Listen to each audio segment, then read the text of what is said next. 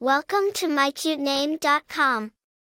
The name Linda is of Spanish and Portuguese origin, where it means beautiful or pretty.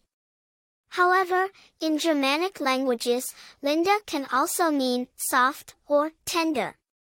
This dual meaning gives the name a unique blend of beauty and gentleness, making it a lovely choice for a baby girl.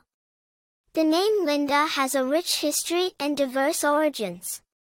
It was first used in the English-speaking world in the 19th century. However, its roots can be traced back to the Germanic element linda, meaning soft, tender. In Spanish and Portuguese, linda is a common word meaning beautiful or pretty, which has contributed to its popularity as a given name in many Spanish and Portuguese-speaking countries. The name Linda has been borne by many famous people, including the American actress Linda Hamilton, known for her role in the Terminator series, and Linda McCartney, the late wife of Paul McCartney and a member of the band Wings.